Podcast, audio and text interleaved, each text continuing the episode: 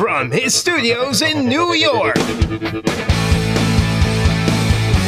It's time for Wake Up Call with Dan Tortora, where sports meets life.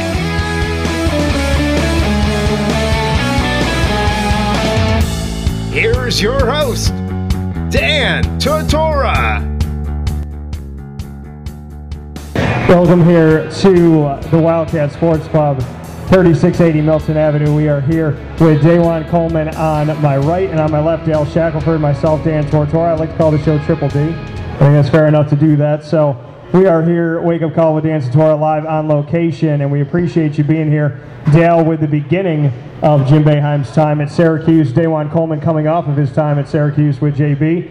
And we're happy to be here with you tonight at the Wildcat. And first and foremost, I'm going to go to uh, to Dale and just your your fondest memory. You and I have spoken about this a lot, but to the people you know listening in, just what you could say about your memories of Syracuse and what sticks out the most for you.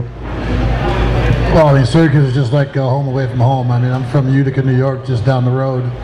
And, um, you know, just the, the, fans, the players, the students, uh, you know, everybody's just so great. And, you know, it's just like a big family atmosphere here. And, and same for you, DaJuan. I mean, uh, Dale wasn't that far away. You were right down the street at Jamesville DeWitt. So when you look back at Syracuse and, and those memories that you had, there was some adversity, some tough times to that, but what do you take away the most? The thing I take away the most is, you know, the, the family atmosphere, the fans, the campus. is a beautiful campus. And I'm from Syracuse, so I, I always wanted to play home home at Syracuse so I, so my, my family and my friends could see me play. And I think that was the biggest thing for me. And when you look at kind of the adversity that you had to go through with injury and whatnot, you know, what, what, what did you take away from that? Because a lot of people from the outside looking in, you know, there's always opinions on what the injury is, how long it's supposed to take, what's going on, why isn't he out there. You went through it, you lived it. Yeah. What can you say about going through that injury? Uh, definitely going through a few uh, knee injuries in college. It's, it's tough, you know, to bounce back and making sure you're ready for the next year that's coming up. But overall, you always have to have a positive mindset. You never want to quit. You know, you, you always want to give everything you got. And you always want to make the best out of the situation. And I think that's what I did with finishing up with school. And I think I finished out strong. And and, and Dale, in, in the in the respect of being a former big man for Syracuse as well, when we speak on the brotherhood and that this is a school where no matter what the decade is or, or, how much time has passed in between, everybody's part of the family.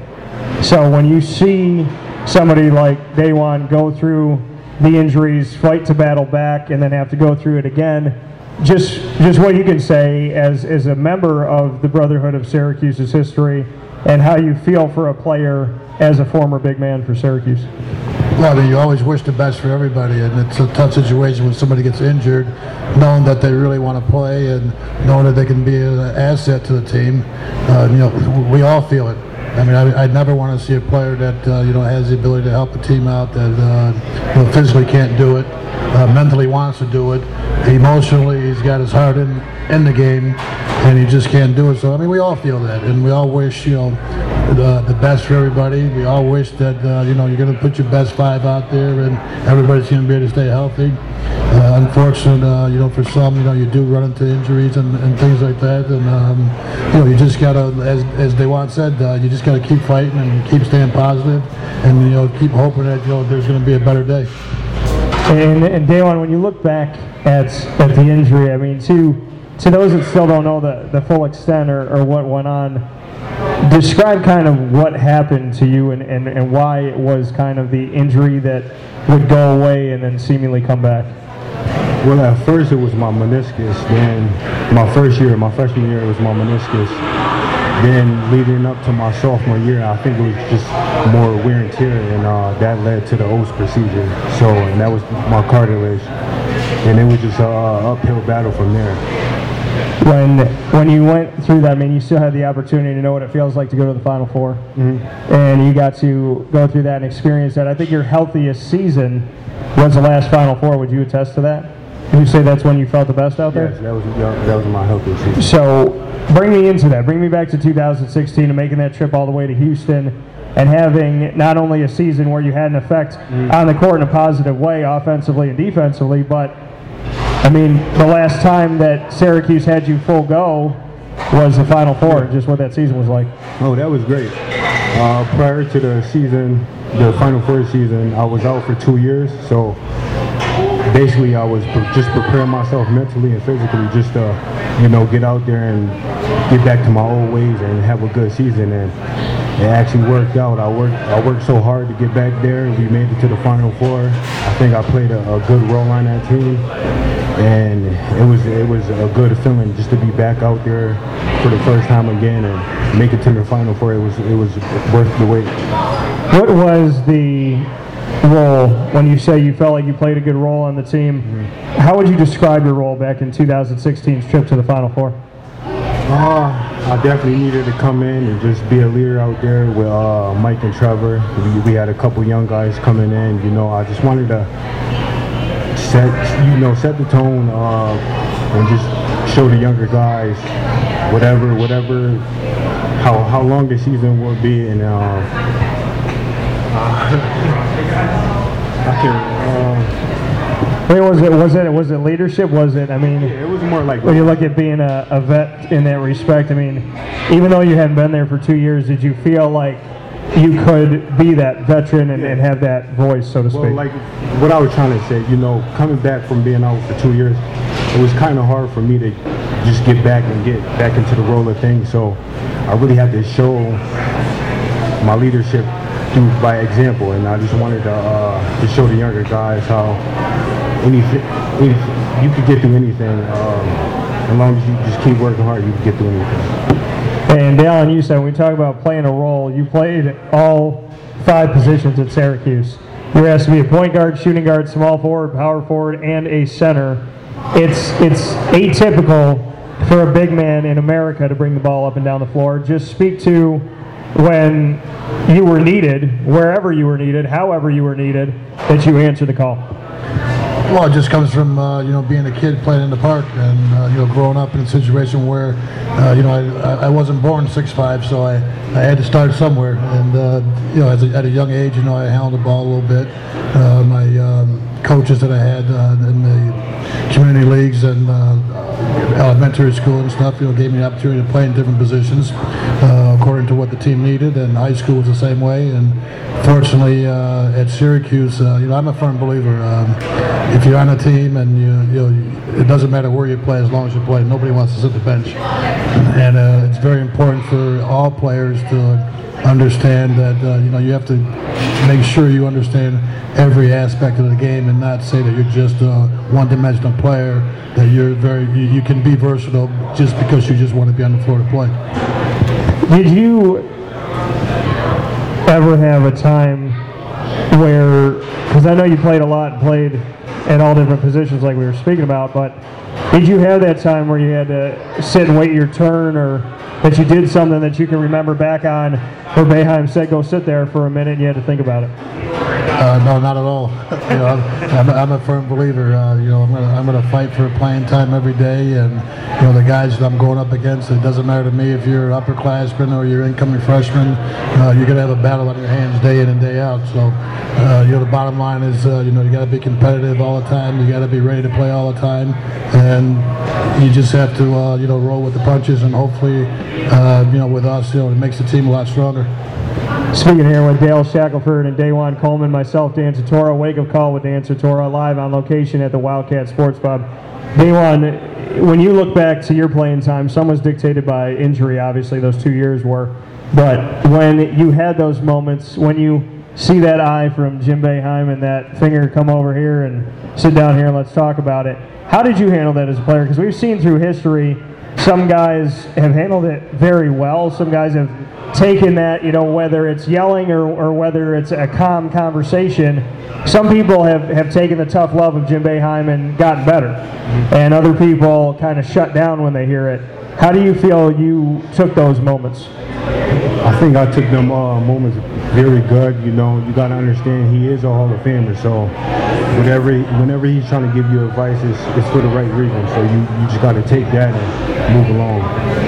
When when he's giving you that, did it take some time to get used to how he speaks to you or how he handles it in a game. When you see his energy and his tenacity, do you respond? In your opinion, did you respond to it well right away, or was it a learning curve?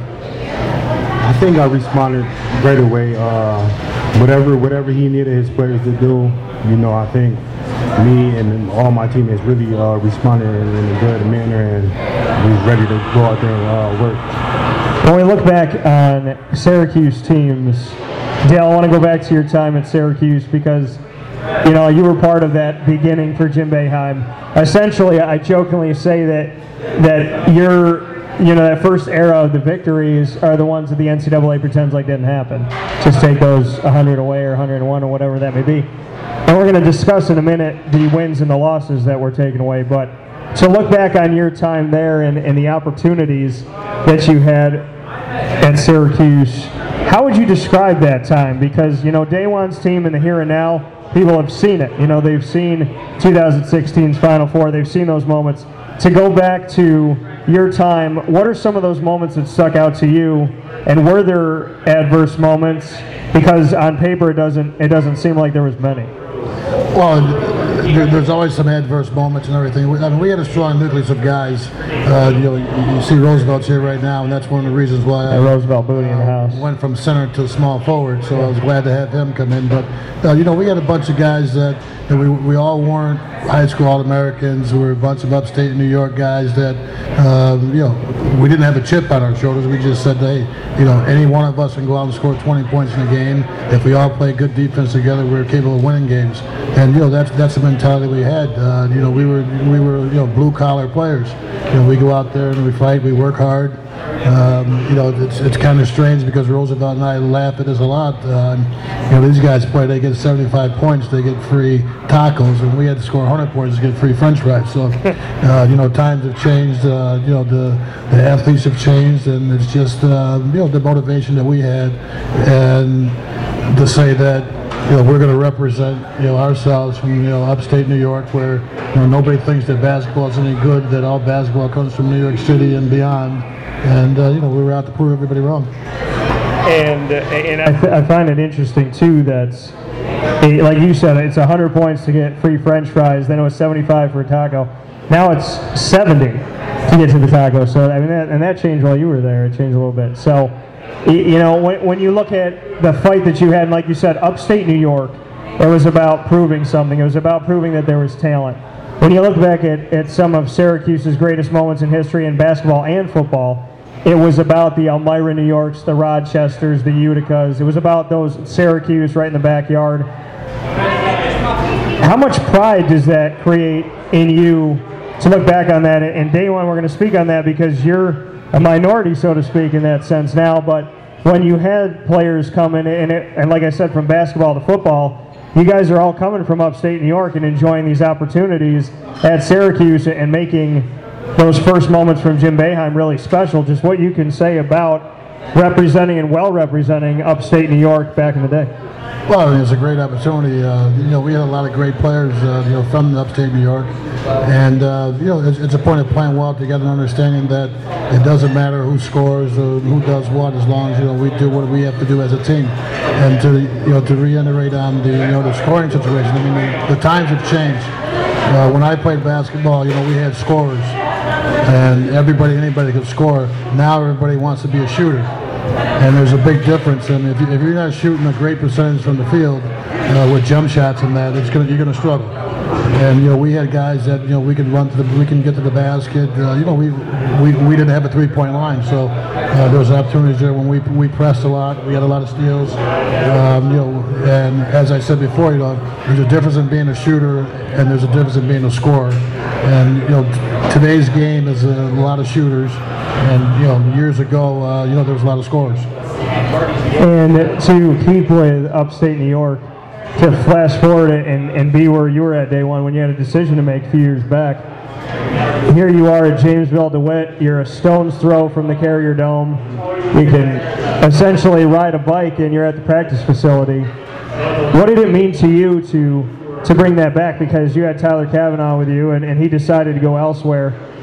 To stay home, what what did it mean to you to, to be here when back when Dale was playing, it was about multiple cities in upstate New York, where with you, it, in your case, it was you were the minority of it all. It was if you stay here, it was not something that people had gotten used to in the recent history. I believe uh, my love for Syracuse is just uh, when I was growing up, I always watched the Syracuse basketball games on TV. And uh, always followed the ex-players that play here at uh, Syracuse, uh, just following the whole national championship and everything.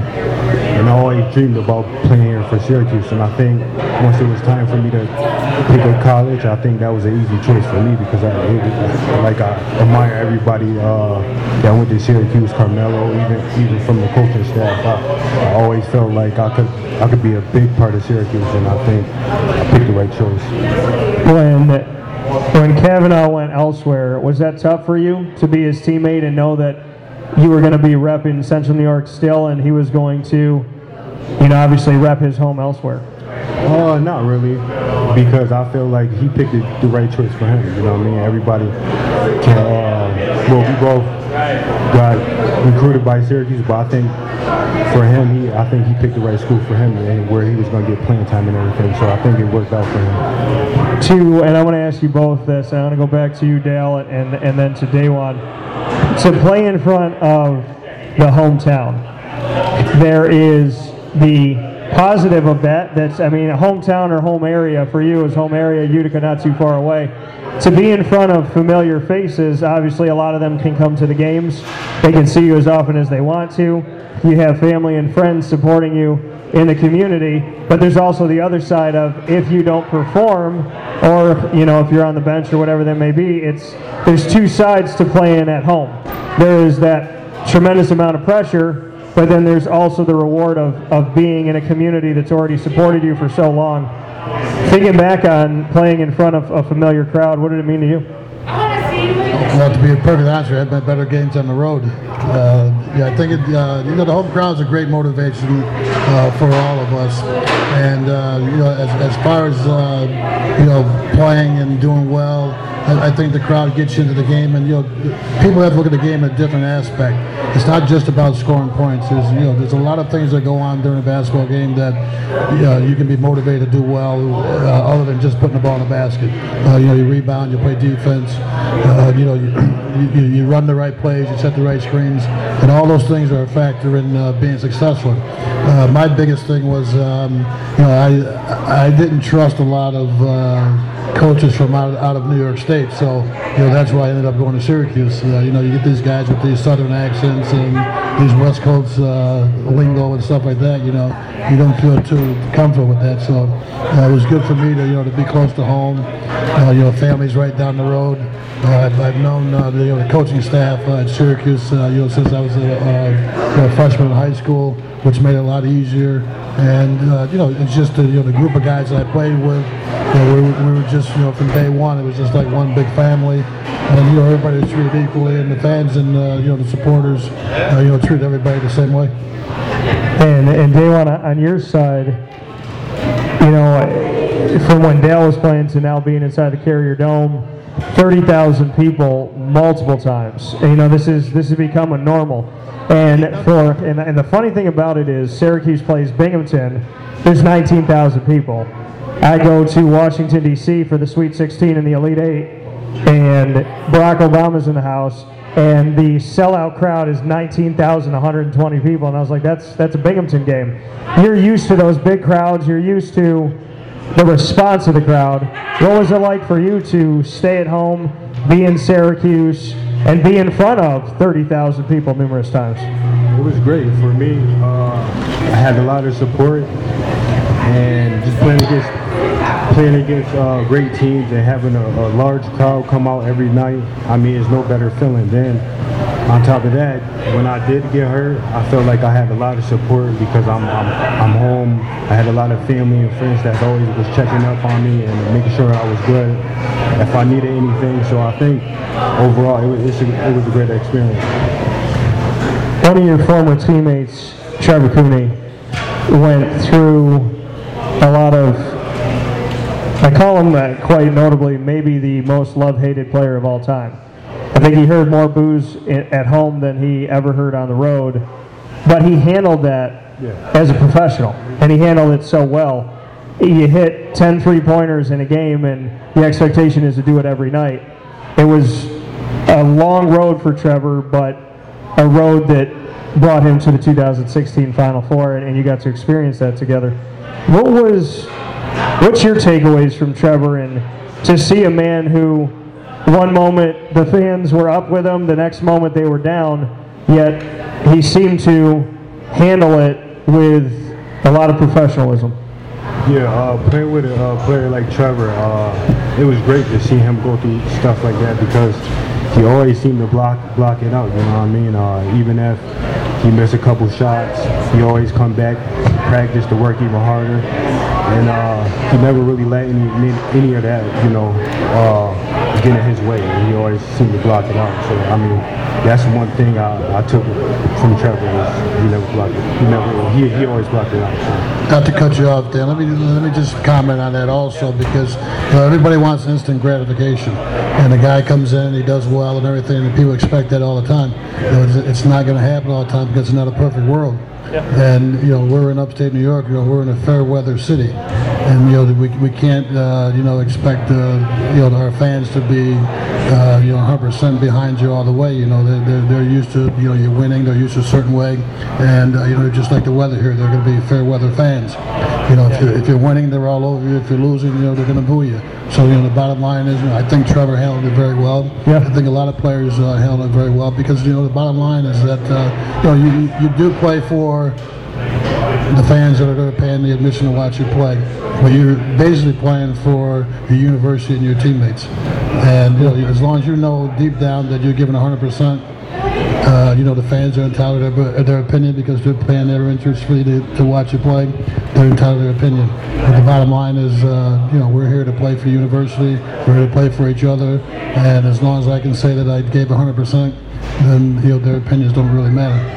Yeah, and to go off of that, you know, DaJuan, you go through that too. In, in, a, in a, even though you're at home, you had those moments as well you know, and and speak on blocking it out because with a different era, Dale, you're at Syracuse and there's no Twitter, there's no Instagram, there's no Facebook, there's no Snapchat, there's no YouTube, there's no this and that. Where if somebody likes what you did DaJuan, they can talk about it in real time. As soon as the game ends, you can look down at your cell phone and 90 people tag DaJuan Coleman, and 45 of them might be nice, 45 of them might not be.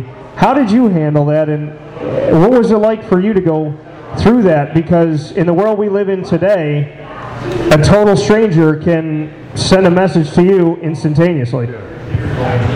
Well, I believe, uh, you know, once the season starts, I, I feel like that's when social media, you should kind of relax on social media a lot because you're going to, you know, get the fans that might want to talk about your performance in a good or bad way, but you never really want to, you know, feed into that because you still have to come back the next day and play. So for me, the thing that helped me, I wasn't really on too big on social media during the season. Yeah. During the off season, yeah, I enjoy it, but during the season, it's strictly business. Did you have that Tyler Lydon approach where I know that right as he was going into practice in the summer, it was like, all right, bye Twitter. I'll talk to you in April. Mm-hmm. Kind of like that. Yes. So, how much do, does and like you said, you try and shut it off, but in the world that that you're in today, and that these guys are in today, when we're speaking on Howard Washington Jr., Bourama Sidibe, Pascal Chukwu, to Oshae Brissett, to Marek Dolezaj, to Geno Thorpe, Frank Howard, Tyus Battle, all the guys. Mm-hmm. You know, they're they're dealing with the fact that there's been some really nice stuff said about him. I mean, Oshae Brissett's got to be happy because people have already fallen in love with him. But with Frank Howard, you know, he's heard everything under the sun. Tyus, you know, there's there's all the positive, but if he goes to the NBA, then there's there's automatically some anger and whatnot. So, I mean, what can you say to these guys that are going through what you went through, what would be your advice to them to go along with, hey, just kind of shut it off? If they do see it, what is your advice in reaction to it? Uh, definitely. If you know, if they get you know any type of good advice from like social media, it's nice. But then again, you, you never really want to be too too much on social media. You know what I mean? It's you gotta you gotta handle situations in real life. So I just feel if you if you give it 100 110 percent every every time you step on the floor, you know, it, it really don't matter what other people think, you know what I mean? As long as you know inside that you give 100, 100%, I think you'll be fine. 100% coming from both these gentlemen, 110%. Like Dale said, I didn't want to sit on the bench, so I gave all the percentage I could. And DaJuan, in the same respects, and the adversity that you went through to come back the way that you did is something to commend for sure.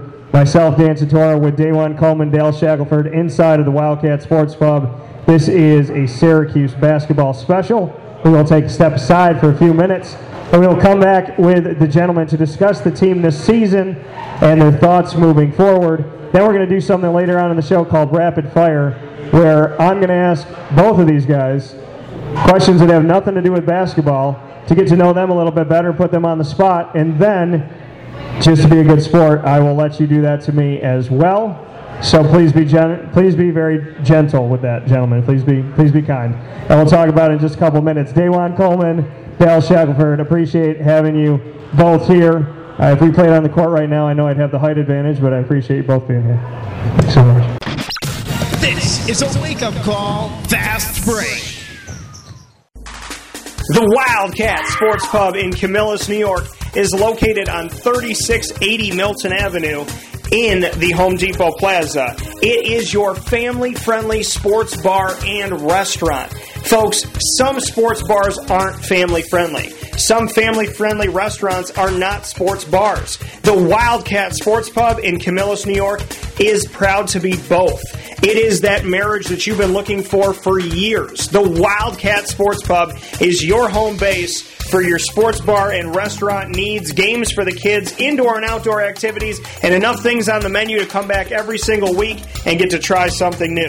They're open Sundays from noon to 8 p.m., Monday through Wednesday, 11 a.m. to 11 p.m., and Thursday through Saturday from 11 a.m. to midnight. For reservations and party information, call 315 487 2222 for the Wildcat family friendly sports pub and restaurant.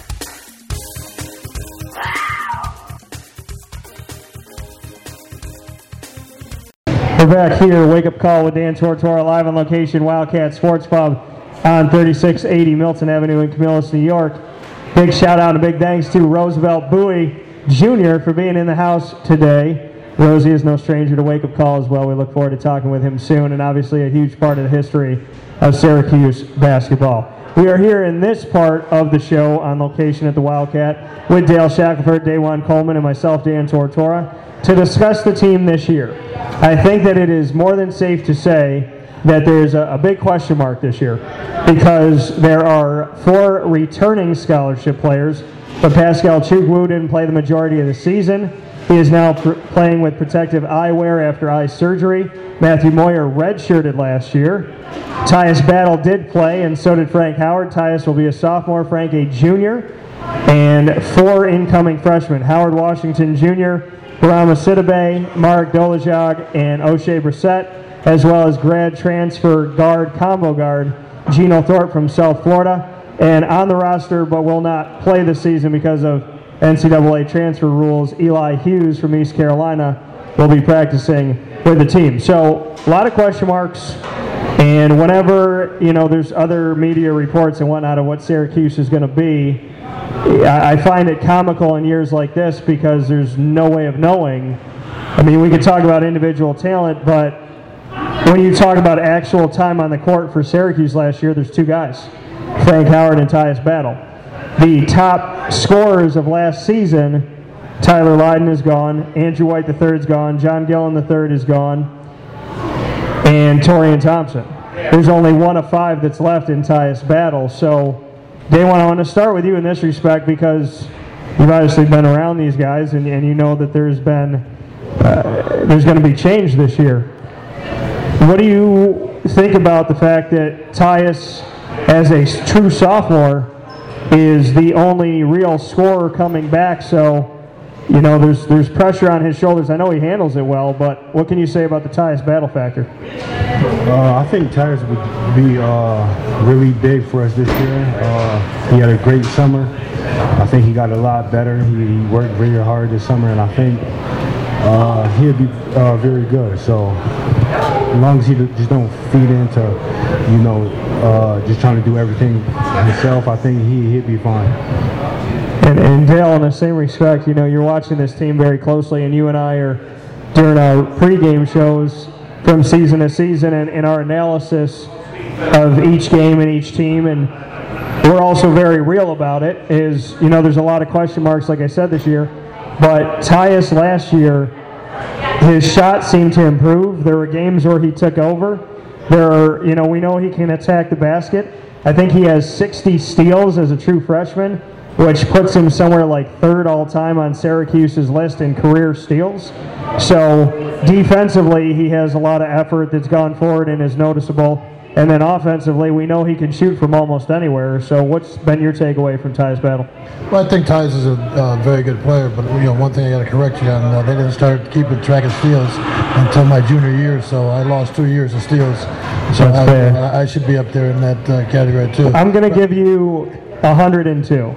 I'll give you 102. I appreciate it. But I, I think that uh, you know this is an opportunity for the young guys and the new guys to come in and uh, you know show what they can do. Uh, you know, it's about uh, you know guys gelling together. I think Tyus will have to be more of a leader on the, on the team for these guys this year, and uh, you know these young guys coming in, you know, understand what you know coach wants them to do, understand what their strengths are as a team, and, and take advantage of all the opportunities they got because uh, there's a there's an open market for playing time and you know to, you know to play smart and to play hard. And, and who knows? You know anything is possible. These guys gel together. They stay healthy. You know they're capable of beating anybody.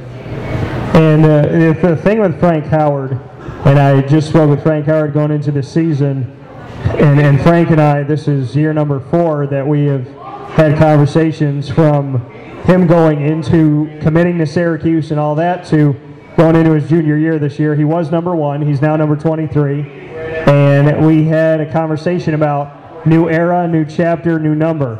And I said, you know, is this is this number a significant change for you? And he said, yeah. He said, you know, I I want to show people there's a new Frank Howard. And you know, he said I lacked confidence, and I want to establish the fact that I have more confidence now. I also want to establish the fact that I'm more prepared. He said, as a freshman, I have to admit to myself that I wasn't as prepared to be thrown in. So Frank is looking at a new chapter, new era. We've seen some good things. DaJuan's been on the other side of some pretty nice passes from Frank, Howard when he's had those shining moments. So, Dale, I'm going to start with you. What can you say about the Frank Howard factor and how he has really come out and said, I know where I've gone wrong. I'll admit it publicly, and I'm going to change it. Well, it shows that he's matured. Uh, you know, in two years or four years, uh, the maturity factor is always uh, something great to have. Yeah. And uh, you know, for him to admit that uh, you know he wasn't ready, um, but you know, he, I, I know that he gave 100% effort, and everybody's going to be a little nervous. Uh, you know, coach can make you nervous. Uh, you know, talking to you and bringing you in and out of the ball game. So uh, those things that have to, um, you know, understand what coach is trying to say, understand what coach wants you to do, and just go out there and play your game, and you know, just play with confidence, and you know, give your best effort. DaJuan, from being a former teammate of Frank Howard, what can you say about the Frank Howard factor. What what comes to mind with Frank? I think this year he had the opportunity, you know, to come out and lead the team with Tyus. Uh, I think he definitely matured a lot from his freshman year. He matured a lot from his freshman year, uh, and he definitely had the opportunity, you know, to lead this young team. And I think it would be a, a, a good challenge for him, and I think he'd be fine. Do you see growth from him? I mean, when John Gillon came in as a grad transfer and essentially took Frank's spot. Did you see evolution from Frank there when when he had the keys taken away from him, so to speak? Did you see him want to drive the car more? Oh yeah, definitely. I saw that over the summer. Uh, even though he was battling with uh, an injury and, and rehabbing all summer, but you could just tell he wanted it. Uh, this whole summer he's been working hard, and I have nothing but respect, and I think he'll be good this year.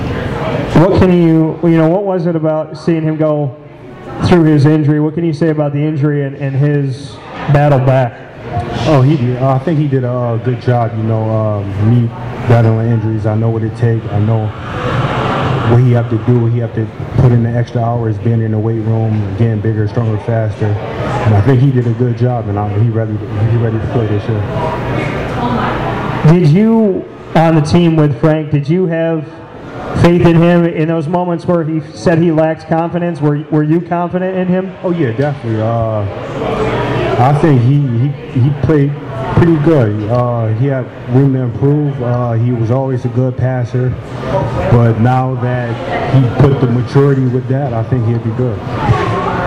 To look at the rest of the team, Pascal Chukwu and you both, you know, being former big men for Syracuse, there was a big question mark last year, right? It was about it was about health for you, DaJuan. It was it was about, you know, who is Pascal? He sat out a season coming from Providence. What can he do? You, you can't teach the fact that he's got that seven foot opportunity out there, but it's about what's that going to turn into. You know, what is it? Is it Fab Melo esque? Is it Craig Forth, Billy Celuck, Jeremy McNeil? Or is it a, a totally different dynamic with Pascal? And, and that's, I mean, I think you got to, you know, form your own road but we didn't get to see a lot of Pascal. We we had very few moments, and there was a tenacity. I think as a seven footer, I saw him move with agility that impressed me at times. I saw him get after it under the basket at times that was good to see. You know, I think that there's a lot to gain offensively. I think that there was a lot to gain in, in how he rebounds the ball. I think there's a lot to see on consistency with Pascal. But as far as showing some muscle at times, I think we did see that, and I think that we saw a center that isn't just seven foot tall, but can actually make something out of it. What did you take away, Dale, from, from the time? I know it was a, a, small window, but what did you see in Pascal? Well, I, I, saw the ability that he's, you know, he's got room to learn. I think he's willing to learn. I, I, know that um, you know he wants to you know do the best he can, and he, he tries hard. Um, because you're seven foot tall doesn't mean you're going to be a great player. And I think he understands that he has to work a little bit harder to you know become a good player, and you know he'll, he'll take it from there. And I think the the experience that he's had uh, sitting out a year and you know sitting out of you know basically two years uh, to you know to get himself into a shape and understanding a little more of the game, I think that's going to help him a lot this year. And uh, and going off of what Dale said, DaJuan, I mean, you sat out two years. Pascal, like Dale said, pretty much two years that he's away from the game for the most part. You're interning with the team with strength and conditioning. You're watching these guys. What can you tell the people listening about Pascal going into this year with you know with you know with his protective goggles and getting comfortable with that? I spoke with him uh, about it and finding comfort there. I spoke with Alan Griffin about it too. But what can you tell us about Pascal? Uh, for me, sitting out two years, you know, I always wanted to, you know, stay in the gym and be around my teammates. And I think he did a good job with that this year, well, the last two years. But being in the gym, working on his body, you know, uh, just trying to be better. He, he always willing to put in the work. He, he worked hard every day, and he, he wanted to be a good player. So I think that will take him a, a long way. What advice, and I'll start with DaJuan and, and then I'll, I'll go to Dale here at Wake Up Call with Dan Tortora live on location at the Wildcat Sports Pub. What advice, DaJuan, do you give to Pascal Chukwu and Bourama Sidibe? The advice I would give them is just have fun. You know, don't really put too much pressure on yourself. You just go out there, have fun, do what you can do, and work hard. I think everything else would uh, fall into place. If, if, you could do that, them, them things, I think everything else would fall into place. When Jim Boeheim takes him over to the side and has some words for him. What's your advice there? Just listen to him. He's your coach, so you, you, you definitely got to be coachable. Uh, what he's telling you, he's not really telling you that to hurt your feelings or anything. He might say it in a, in a meaner way, whatever, however you want to put it. But he he got the right intentions to tell you the right thing to so you can improve on your game. So I think uh, just listen to coach. Don't really take it too personal. I think he'll be fine. And Dale, and to go in the same respects, two-parter. First one, what's your advice to Pascal Chukwu and Bourama Sidibe? Oh, just take your time. You know, learn the game. You know, do what you can do. Don't try to do anything extra. Don't try to be a special player. Um, you know, I'm a, I, I always uh, resort back to uh, Clint Eastwood. You know, a good man knows his limitations, and you know, once you understand that and you master those things that you can do well, and other things that fall into place. What can you say to Bourama and Pascal when Jim Boeheim says, "Why don't you come over here for a second? We got to have a conversation." You know, you have to listen. And you know, the bottom line, he's telling you something that's going to make you a better player and help you make your teammates and your team a little bit better. And you know, those things, uh, you know, sometimes they're good words, sometimes they're harsh words, but they're you know, they're all things that you know later on in the game or later later on you might run into that situation where you remember what coach has said to you, and you know, after he does chastise you and says something to you, you just walk away and you mumble under your breath so he doesn't hear you. and did you ever do that, day one? Did you ever mumble? You can say it now. Nah, no, I haven't. but but have you for real?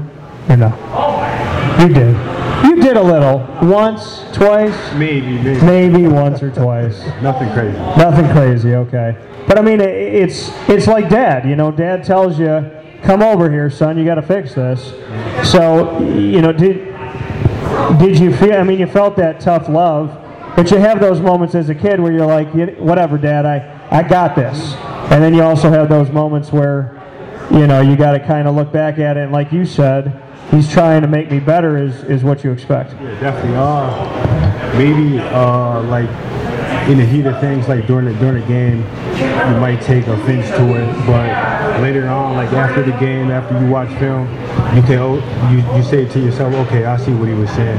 He might have said it in a mean way, but you kind of understand after watching film and everything, you understand what he's what he's trying to tell you. So that's what you, you really got to just focus on what he what he's trying to tell you. Uh, block everything yourself. Freshman, you know, Dale, back when you were playing you there was the freshman opportunity, and then you moved on to play with the team. DaJuan for yourself. I mean, it's it's a different world now. Freshman's right there with everybody. There's no separation of that. So, advice to the freshmen coming in, and the thoughts on the freshmen coming in, because Howard is you know Howard Washington Jr., Oshae Brissett, Bourama Sidibe, Marek Dolezaj. Mark's coming from Slovakia and you have you know him playing with U18 and whatnot. You have Bourama Sidibe, who has come to America through his journey and learned in the Northeast and is now moving forward. And then you have Howard Washington Jr. and Oshae Brissett, who are teammates coming from the Athlete Institute in Canada. So it, it's it's a little bit of everything this year, a little bit of a mixed bag. What can you say about the freshman class, Dale, and maybe some advice you would have for them? Well, basketball is the same all over the world, so you know the bottom line is uh, you know understanding the game and and be able to mesh your games with the other players that you have there. Uh, there's no difference in basketball in Slovakia, Canada, Africa, wherever. You know, it's all the same. It's just uh, you know the competition is different, uh, the speed may be a little different, and the strategies are different, but the game's all the same. DaJuan, what can you say? I mean, you've seen these guys in practice. You've seen what they've been trying to do over the summer. What can you tell us about the freshman class coming in? I think this freshman class is uh, very good. You know, they've been in the they've been in the gym this whole summer working on their game. Like Dale said, basketball is the same everywhere. It might be a little faster, faster speed here in the college, but as long as they work on their game every day, I think they should be fine. You have been with teammates such as grad transfer, well, not a grad transfer, but a, a transfer in Mike Gbinije, who came in from Duke and then got to play a couple seasons at Syracuse. Grad transfer John Gillon III, grad transfer Andrew White III. You've experienced the transfers coming into Syracuse to be your teammates, and you've experienced grad transfers in the here and now. So, what can you say about Geno Thorpe coming in and being a grad transfer? I mean, it's it's something that's not just a grad transfer, but transferring more so now than ever is, is rampant in college sports. So, what can you say about welcoming in yet another transfer in this situation? Uh, I think Geno uh, will be fine this year. You know, he, he had a good career at South uh, Florida, and I think he just needs to play his game. You know, work on it, work on what coach need him to do. Uh, he, he definitely fit into this fit into this year's team very good, and I think as long as he continue to keep doing what he's doing, playing defense, um, being involved on offense, getting getting the team going, being the older guy on the team, I think he should be fine. And Dale, for you, I'm sure the world of transferring is probably insane. Compare, you know, you look back to when you played at Syracuse. You played at Syracuse, and you committed to Syracuse. You signed with Syracuse. You were at Syracuse for, you know, good, bad, indifferent, whatever it may be. You're there. Where nowadays there are players that have played. I mean, Andrew White III played in Kansas, Nebraska, Syracuse at the end of it all, he said, I, I finally found home in Syracuse. I, I, wish I had stayed here the whole time. But, you know, John Gillon did the same thing. It's not just transferring, it's multiple places, it's playing somewhere, and then when you have that graduate year to go and play elsewhere. What can you say about the transferring epidemic, so to speak, that is college basketball right now as players try and find a place that feels right? Well, it's tough to say because, as you said, you know, I uh, you know, didn't have that type of experience when I played. I mean, we did have uh, two transfers. Uh, Billy Drew transferred from the University of Notre Dame, and uh, Mark Cubitt transferred from the University of Vermont. But, uh, you know, those guys were both underclassmen. You know, everybody sat a year and they came to play. Uh, as far as grad transfers are concerned, if you got that other another year eligibility and the opportunity is there, you got to take advantage of it. It's like, you know, going from, you know, college for one year, going to the NBA. If the opportunity is there, you got to take advantage of it. To look at this year's team in, in the ACC preseason polls of order of finish. I was telling you guys before the show that I put my voting out there, and, and I make not everybody has to make it public. There's I think 700 people that voted. Now back in 2016, I voted for Syracuse to be at the top of the ACC. You went to the Final Four, so I like to say I know what I'm doing because 770 people disagree with me that day. So and I think Jim Boeheim disagreed with me on that year's team for 2016. I don't, I don't think he said, well, he didn't say Final Four or anything like that. So to see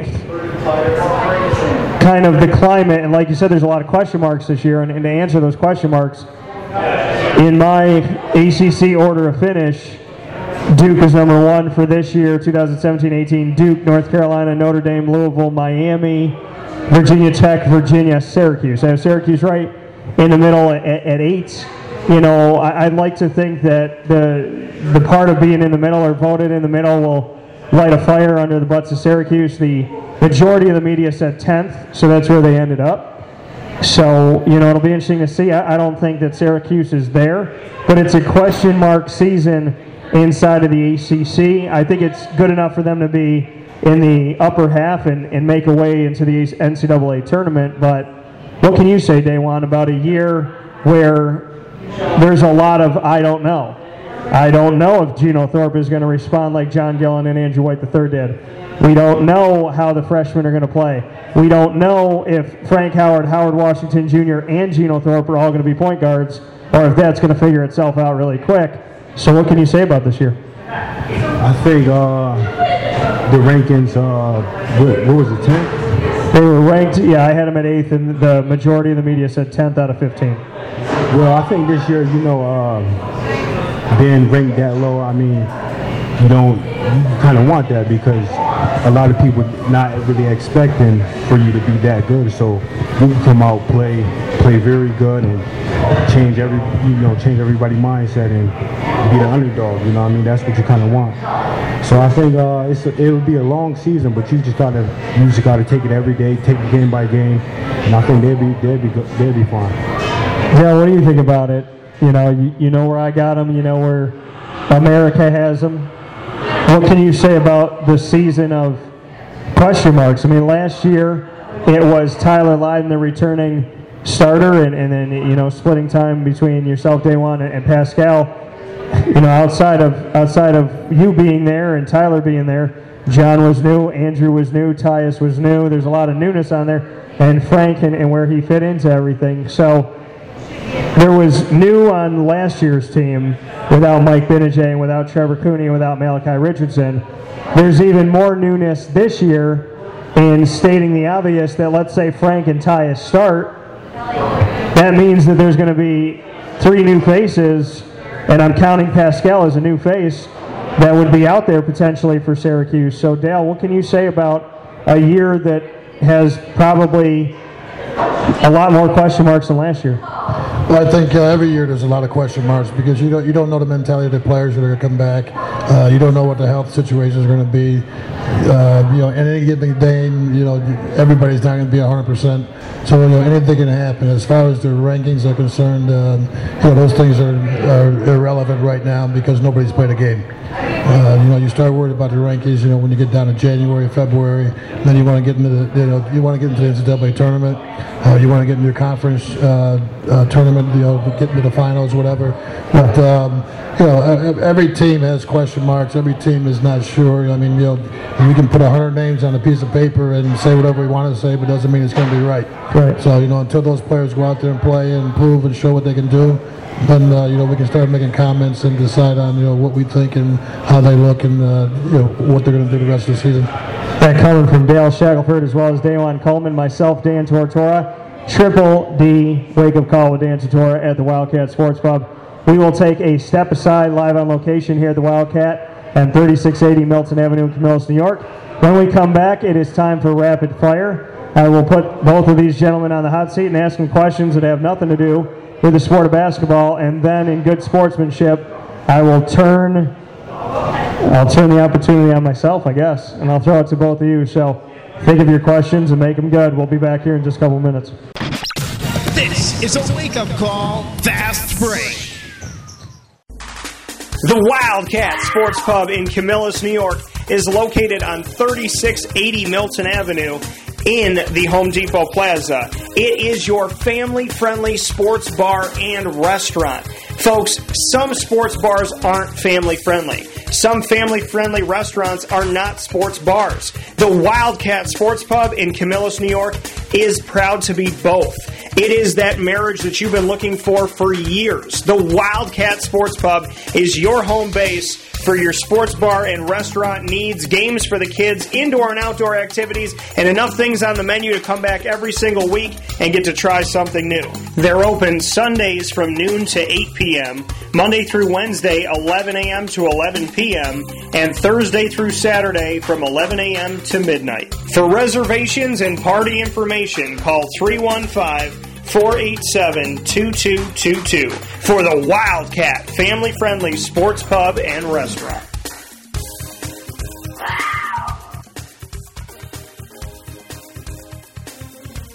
Welcome back here to Wake Up Call with Dan Tortora live on location at the Wildcat Sports Pub inside of 3680 Milton Avenue, Camillus, New York, in the Home Depot Plaza. Happy to be here. Want to thank Danny and Heather Tome and the entire team at the Wildcat Sports Pub for what they do weekly.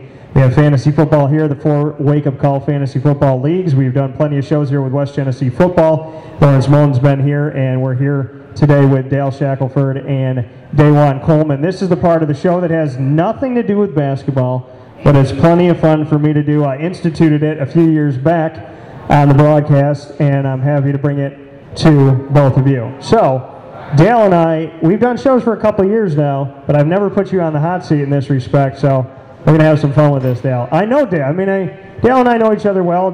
DaJuan, I, would like to think you and I know each other pretty well. So I'm going to need a number 32 jersey for the house, though. You know, I think I think that you know, if I said to Kate I'm going to hang a jersey up, she'd be like, "What number?" I'd be like, "32." She'd be, All right, that's fine. That's good. So we're to have to make that happen. So, do you get to take all your jerseys home? Mm-hmm. You do? Do you have one that you don't like that much? That you'll part with? I'm gonna look out for you. All right, cool. I like that. I like that. That's very good. See, I like the I like your jersey, Dale. The the cursive with the stripes down the side. That was a nice. That was a really nice jersey. But they didn't let us keep those though. Oh yeah, that's that's tough, man. I, I would like see. Listen, if I if I worked in the equipment, I'd be taking stuff all the time. If I was an equipment manager, you wouldn't. Nobody would have any jerseys left. So, rapid fire. I'm going to start things out. I'm going to start with you, DaJuan. favorite movie of all time. Through the fire. What is it? Through the fire. Through the Fire. Yeah, with Sebastian Telfair. With Sebastian Telfair, favorite movie of all time. Dale, same question. One flew over the cuckoo's nest. One flew over the cuckoo's nest. Fair enough. I like it. Favorite actor of all time. We'll go to Dale first. I'm a diehard Clint Eastwood fan. Clint Eastwood. Okay. DaJuan. All time. Denzel Washington. Denzel Washington. If anybody could play DaJuan Coleman in a movie about your life, who would it be? I'm gonna go with. I'm gonna go with Denzel Washington. You're gonna go with Denzel Washington? All right, fair enough. Dale Shackleford, somebody's gonna play Dale in a movie. Who's gonna be? Well, unfortunately, probably Bill Cosby.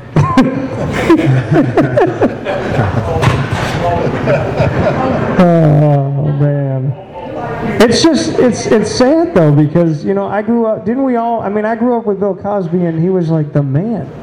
And now it's just not like that anymore. It's so it's sad. You watch Cosby show? Did you watch it, Dylan? You did, right? Dale, you watched it, right? Of course. It's just it's sad, it's not the same. It's very, very sad. So Bill Cosby would play you. If if if Bill was unable to play you because of alleged circumstances, who would play you? That's a tough one because uh, I really don't watch too many movies, so I've, I'm not there are a lot of actors out there. So um, that's that's a, that's a tough one. Trying to figure out who would- who who would I put in Dale Shackleford's life. It's a tough one to answer. Probably, probably would have to be uh, Eddie Murphy. Eddie Murphy. Okay, I like Eddie Murphy. For me, it'd probably be uh, Dwayne Johnson, The Rock. It would be the Dwayne Johnson. Dwayne Johnson. The Rock. Yeah. You like that? Okay. If if you could only listen to one song and one song only of any time period, DaJuan, and it was what you had to listen to before every single game. You couldn't listen to any other song. It had to be that one song. What would be the song you listen to? Girls just want to have fun. Mbop. None of that. Those have never been voted on. I will tell you that I've had a football player tell me it's Miley Cyrus. Miley Cyrus. Yep. I won't tell you who it is. I would have to go with maybe Jay Z. Jay Z. What song? There's a lot. New York? No. Maybe Renegade. Renegade? Okay. All right. Go with that. Dale? I know Dale likes all types of music, but Dale always tells me now that the radio doesn't do it for you right now, does it? No, but I my, my favorite song is uh, Warren Zevon, Werewolves in London. What is it? Werewolves in London. Werewolves in London. Okay. So that would be the one for Dale. If you if you played for any other team that wasn't named Syracuse, if you had gone somewhere else, what was your second choice, Dale? It would never happen. Never happen? It would never happen. DaJuan, you had three hats in front of you. You had Kentucky, you had Ohio State, you had Syracuse. Could you have seen yourself anywhere else? Actually, no. I actually, uh, I think I made up my mind in, in I think the tenth grade. 10th grade? Yeah, I just never told anybody. So You just never I told knew. I was gonna go to Syracuse. bring me now now bring me into that really quick because I've never gotten to do this. You know, I've never gotten to we need to do that. We need to like turn the script here. I need to have a bunch of hats in front of me one day. Mm-hmm. Can we make that happen? You guys can interview me, ask me all the questions about where I'm going and whatnot. But I never had the experience of having the, the three hats or the four hats or the two hats in front of me and pick one. You said you knew in the tenth grade. How fun was it to mess with everybody? Was it like a magic trick for you to bring all those hats out? No, it was just the top, my top three schools. Uh, everybody thought I was going to go to Syracuse in Yeah. the beginning stage of, the, of my, my recruitment. So a lot of teams never really recruited me. So I, I kind of opened up my recruit, my recruitment back in my like junior year. But I felt like Syracuse was the team that recruited me the whole, you know, the whole way through. So it was Syracuse. Okay. If you could do any profession in the world, Dale, what would it be right now? You could pick anything to do in the world. What would it be? I'd uh, probably be a lawyer. Be a lawyer. Okay. That'd be good. I need a good lawyer for wake up call. That'd be nice. My father's a lawyer, so that kind of helps out too. Day, or DaJuan, what would you do? What would you? Any profession? Any any profession right now. Sky's the limit. You're coming out of college. You could do anything, what would it be? Uh, maybe a doctor. Doctor? Favorite TV show currently, and I know Dale, you got to reach for this one. Favorite TV show currently on television, DaJuan. Currently, Currently on TV. It could be on Netflix, Hulu. When I say TV now, I, I mean like a hundred different things because of the world we live in. Shark Tank. Shark Tank. Okay. We were talking about that at lunch today, so it's ironic. Dale, favorite current Well, I'm a food buff, so I, you know, I watch the Food Network. So anything. I know you told me that. You uh, watch cartoons and the Food Network. cartoons and Food Network. I love it. I was like, Dale, what. I was like, Dale, did you see this tonight? He was like, No, man, I was watching cartoons in bed. I was like, Why are you my one of my favorite people in America? I mean, like, seriously, I want to be Dale Shackleford when I grow up and watch Sylvester and Tweety just hanging out in bed. Sylvester and Tweety, Family Guy. Oh, you like Family Guy too? Okay. All right, so we got a current show going on. Favorite show on television of all time, Dale. Favorite of all time. Oh, that's a that's a tough one. All time. I didn't watch a lot of TV, so um, I, I got to stick with my Food Network. Food Network. Stick with Food Network. Day one, favorite TV show of all time. All time, uh, Fresh Prince of Bel Air. Fresh Prince of Bel- Air. Somehow I knew that with you, day one. I feel like I know your personality better than you think I do. if we if we took a test somewhere, I think I I think I'd peg it pretty good. I I know day one Coleman well. There should be a there should be a show like we should go on some game show. Game show. How well do we know each? Well, we'll see. We'll see how well you know me after this. But Fresh Prince, he's one of my favorites of all time. Favorites. Well, you said Jay Z for song, but favorite rapper of all time, day one. Favorite rapper all time. All time. Remember, there's the there's the founding fathers of rap too. I would have to say Biggie. Biggie. Okay. Dale. N- Never heard of it. Never heard of it. Never heard of rap music. Never heard of rap. If okay, this is a three-part question. and I'm gonna start with Dale. You can go anywhere in the world. You have to pick your destination on vacation. So where would you go on vacation? You could take one person you know. Remember, we've been friends for a while. You take one person that you know and one celebrity. Where do you go? Who do you take that you know? And what celebrity do you take? I go to Chile. Okay. Have you been to Chile? I've been to Chile. You've been to Chile. Okay. I love Chile. I like that. Um, uh, there's none of my uh, exes are here or anything like that, so I'd probably take Maureen with me. Okay. And if I had my choice of uh, a celebrity, I'd take Clint Eastwood. Take Clint Eastwood. All right, I like it. See, I uh, you can say that there's none of your exes here, but I'm a broadcaster, and and I got asked by two of my exes at different times who didn't know each other. Same thing.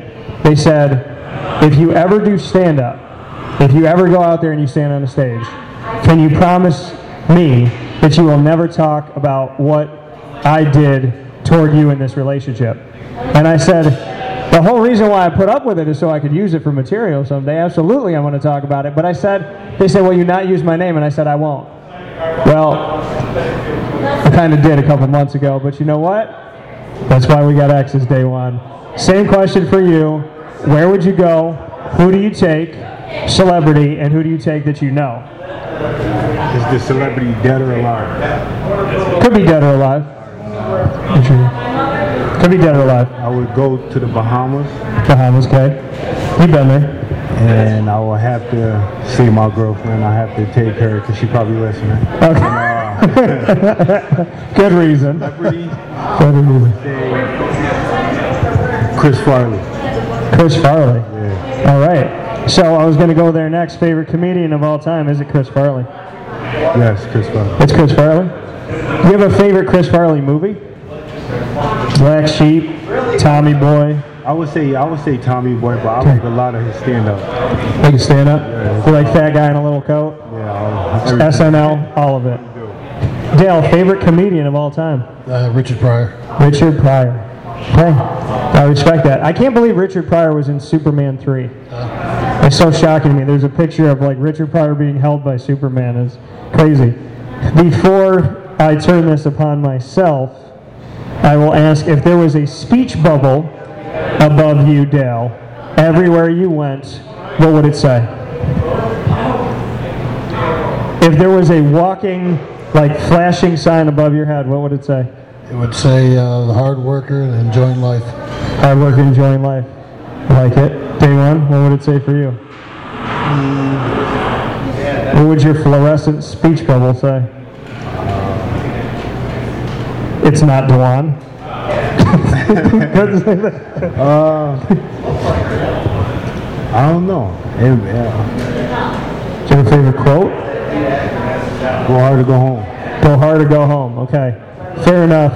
And my final question for both of you gentlemen is day one, if you could if you could change one thing about this world right in this moment, if you and, and I'm telling you you have the power to do it, you have the power to do whatever you want to do.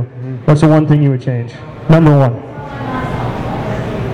There's a lot, in my opinion. What would you change? Starvation. Starvation? Okay. Mm-hmm. Yeah, we're on the same length. I'd, I'd say poverty. Poverty. Right, fair enough. You two are off the hot seat. I will now turn the hot seat upon myself. Day one, give me your first question. What do you got for me? Can be anything. Please be gentle. Favorite actor. Favorite actor? Uh, oh gosh. Will Smith or Robert De Niro? Go ahead, Dale. If you could be any sports personality, who would you be? I could be any other sports personality. Oh boy. Uh, Bob Costas or Colin Cowherd. I like them both. Go ahead, Dale. Your favorite place to eat in Syracuse. Favorite place to eat in Syracuse? Well, and this is not a political statement. I love it here. I really do. No, because the wings here and the house, the house flavor is awesome, and they have boneless wings here, and I like those. So I'm gonna give a shout out to the Wildcat. But my favorite place to eat in Syracuse. Does it have to still be existing or no? Can it be in the past? Can it be in the past? I loved Malarkey's, which then became Hooters, which then became Kodo in the mall. Malarkey's was an awesome place to go to, so I'd say Malarkey's. What do you got for me, Dale? How would you cover the story of, with Rick Pitino? Just sum it up in a couple words. I'm not surprised. that would, day one, what do you have for me? Um, and I've interviewed Rick a bunch of times, and I'd probably say it to his face too. Go ahead. Celebrity crush. Celebrity crush. See, day one knows I got a wife. I don't like this, man. Jennifer Aniston. Let's move on. Let's go on with that. Jennifer Aniston. Kate, my wife Kate would say Jennifer Aniston, but you know, before, listen, before we met each other, see, I, I kind of spilled the beans on the Jennifer Aniston thing, but Tyra Banks was the poster that I had in my, that was my, you know, poster in my room way back was Tyra Banks. So, I got to shout out Tyra too. Go ahead, Dale. All right, so toss up. Uh, other than Syracuse, what would be your favorite team to cover? Uh, College. I cover a lot of them. Cover the American Athletic and the ACC, and there's almost 30 teams within that. So, mm. this is tough. I love covering Syracuse. Uh, favorite team to cover. I'm going to pick one that I, that I haven't covered a lot. I covered once with with PK, uh, Przemek Karnowski. So I would say Gonzaga. I, lo- I really, I mean, I, I've been a fan of Gonzaga for a long time. I, I love the fact that they made it to the championship game to shut a lot of people up, but I really wish that they won that championship. And I think if the refs weren't so ticky tacky with the fouls, my big men, you understand. If if they let you play like a big man plays, I don't think anybody was going to beat Gonzaga. So I think because they called 67 fouls, that changed the game. Go ahead, and, and obviously I'm I'm embellishing a little, but it felt like 60. Go ahead, Dylan. If you could change one thing in the world, what would, what, what would it be? If I could change one thing in the world, what would it be? I would. It's the one thing that's on my mind every day when I wake up in the morning. I would change the fact that people don't respect one another because of things you can't control. You know, you can't control how much money your parents make or where you came from or what language you speak or what nationality you are, or what color it is of your skin. I have never seen color in 32 years of being alive. What upsets me the most in this world is that the three of us can sit here today, but there's some people that would say, still in 2017, that we shouldn't be sitting together. And that's my biggest problem with society right now because it's something, I think it was a test from God. God made us all different shapes, sizes, colors, races, and all that, when He could have made us all the same to see how we would respond. Some of us don't care. Some of us have made it an issue, and it breaks my heart that in 2017 we still have to talk about it. Go ahead, Dale. If uh, DaJuan and myself didn't show up today, what would you think of us? I would say that your word is your bond, and if you don't have your word, you don't have anything. I would, I, I, Dale, I know where you live. Day one, I'd find out. So, but yeah, I would say your word is your bond. So if you guys didn't show up, I would like to believe, based on knowing you over the years, that there was a good reason. But also knowing you both, I would think you would have called me, and you, I don't, I don't think you would have not shown up. So, you know, I just, I don't see that. Go ahead, Day One. What you got? Make sure you. If you get to pick one profession, Yep. What would it be? If I had to pick one profession besides what I'm doing right now, I would be an actor, I'd be a singer, or a comedian. I try to integrate comedian in the show a lot. And a lot of people that know me know that that's how I do my thing. And then nobody's safe. So my exes are never safe, as I discussed earlier. But that's fun. Listen, I have too many funny stories with my exes. I, you, I will go toe to toe with either one of you any day. And I, I guarantee you I'm going to have a story that did not happen to you. Go ahead, Dale. I'm going to really put you on the spot right now. Okay, go ahead. You're picking your basketball team, Okay. and there's only two guys left, DaJuan and myself. Which one of us will you pick first? Which one would I pick first? Uh, out of the two of us. Out of the two of you, who would I pick first? Damn. That's an unfair question, Dale. That's not right. Okay, so I'm picking my team right now. You're on the hot seat. Day one, you know I love you know I love you, right? You know that. You know that for real, right? Okay. Dale played five positions, so I got to pick Dale first. I have to pick you, Dale, because you played all over the court. You know, but then but then I would be like, can I get an extra pick and pick up my man Day one? So I, I'd try find a way to get you both. But Dale, you, you were you were versatile, and you know versatility that's good stuff right now. So I'd, I would I would go to that, but it's hard to say no to this this man over here. All right, I'm going to give you two more left since you've not been gentle at all. Day one, second to last one that you got. What do you got for me? If you get to cover any NBA team, what team will it be?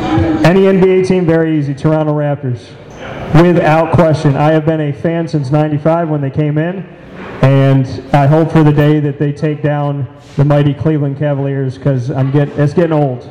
It's getting old. Aren't you a Cleveland fan? Don't you like Cleveland? Yeah, I like Cleveland. Yeah, you like Cleveland. I know that. I told you, if you and I played a pair game, uh, we would have all the points in the world because I know that. So go ahead, Dale. What do you got? If you could be a fly on the wall in Coach Boeheim's house, which room would you be in other than the bedroom? If I could be a fly on the wall in Coach Boeheim's house and I wasn't in the bedroom, where would I be? Jeez. Coach B's house. It's tough. I would. Damn. You know what? I'd probably be in the family room with him because I want to know what he was watching. I want to know what he liked to watch. So when he's not doing film and all that stuff, I want to. And see, I know Coach B has a sense of humor, and I know that there's another side to Coach Boeheim that I feel privileged to have seen that I think a lot of people don't see. So I'd like to laugh with him a little bit. I'd like to probably watch whoever his favorite comedian is. All right, Day One, what's your last one for me? Make it good. You've already asked me about my wife or who I would marry, and Can we go to him? I'm gonna make this. all right, you're gonna you're gonna come up with it. Right. Dale, what do you got? Uh, you just inherited, let's say hundred thousand dollars. Okay. You can take either DaJuan or Scoop Jardine on vacation with you. Who would you take? Let's take day one. Without doubt. Okay, I like Scoop. I had some fun covering Scoop and whatnot, but I'd take this man because, what, five years ago we started talking? Yeah. Like five years ago? Yeah, I would take Day One hands down because this is how I look at it too. Wherever we went on vacation, I would make sure that we were in all these public places where Day One could lift me up to dunk because, unlike Kevin Hart, who doesn't want to be lifted up, he's shorter than I am. Uh, he's 5'2", but he doesn't like to be lifted up. I see. Listen, I'm comfortable in my manhood and who I am. Lift me up in front of everybody and, and let me dunk. Okay, we go wherever we go. Let's let's let them know what it's about. All right, day one. Final question. What do you got for me? Do you think college athletes should be paid? Do I think college athletes should be paid? Let me let me ask you this question. You get a stipend, right? Yeah. Okay. Can you say what it was? Can you say on here what you got? What'd you get? A couple hundred, Couple hundred? a. Couple hundred a month. Can you have a job? No. During the season you can't. Can you have a summer job? Some You can have a summer job. Okay. So, so this is my this is this is it's not a simple yes or no for me because I feel for the student athlete. So this is how I'm going to twist it. You have a full time job of being a, a student, right? And you have a full time job of being an athlete. Okay? I like the amateur status of it all, but the NCAA makes an ungodly amount of money off of you. Okay? And there's things about the NCAA that need to be investigated. And I've asked, and I, I hope to God that when the FBI is done with each school, that the FBI says to the NCAA, did you miss this or did you quote unquote miss this? Because the, you, we know, the NCAA, there's a lot with the NCAA. So knowing that you get a couple hundred dollars a month, that's good. But having a full-time job to go to school and a full-time job to play basketball, and you play in what I consider one of the top 10 programs of all time, if not top five, because of longevity and success lo- in longevity, I'm going to tell you, I'm going to do it like this. I'm not going to hand you a check and take away your amateur status, but when the NCAA comes out with a basketball game and your likeness, I'm paying you for that. When the NCAA sell, when Syracuse sells a 32 jersey, I'm paying you for that. When they sell a 33, I'm paying you for that. If there's your likeness out there and they do that, I think that athletes shouldn't be just given a check, but I think that you should be covered in some way, shape, or form because the NCAA is making money off your backs every day and you're not seeing anything for it. Now, let's you take $5 from somebody and Syracuse is on probation. So there's something wrong with that. And there's something wrong with the fact that if Dale was playing today or DaJuan was still playing, if I went as a friend of yours and we came to the Wildcat and I bought you a sandwich, I am considered in violation of NCAA rules. So the NCAA's book is so big that when people tell you you can break it without knowing, that's no BS. So I do. I think you deserve some of the piece of the pie. I'm going to say it to you like that. Is that fair to say? Sure. Let them share some of that money with you. This has been DaJuan Coleman, Dale Shackleford, myself, Dan Tortora, here at the Wildcat Sports Pub. You have all been great. We appreciate it. And you can listen in to Wake Up Call with Dan Tortora on wakeupcalldt.com Monday through Friday from 9 to 11 a.m. Eastern Time. And I thank you both for everything that you've done. Day One's working with the team, interning this year, and Dale and I are going to be pre-gaming all throughout the season. Thank you, gentlemen. We appreciate it very much so. Thank, Thank you. It's always my pleasure. Yeah, and thank you to Danny and Heather Tome and the whole team here as well. We appreciate it. Make, make sure you take care of your bartender. You're welcome. Have a good night.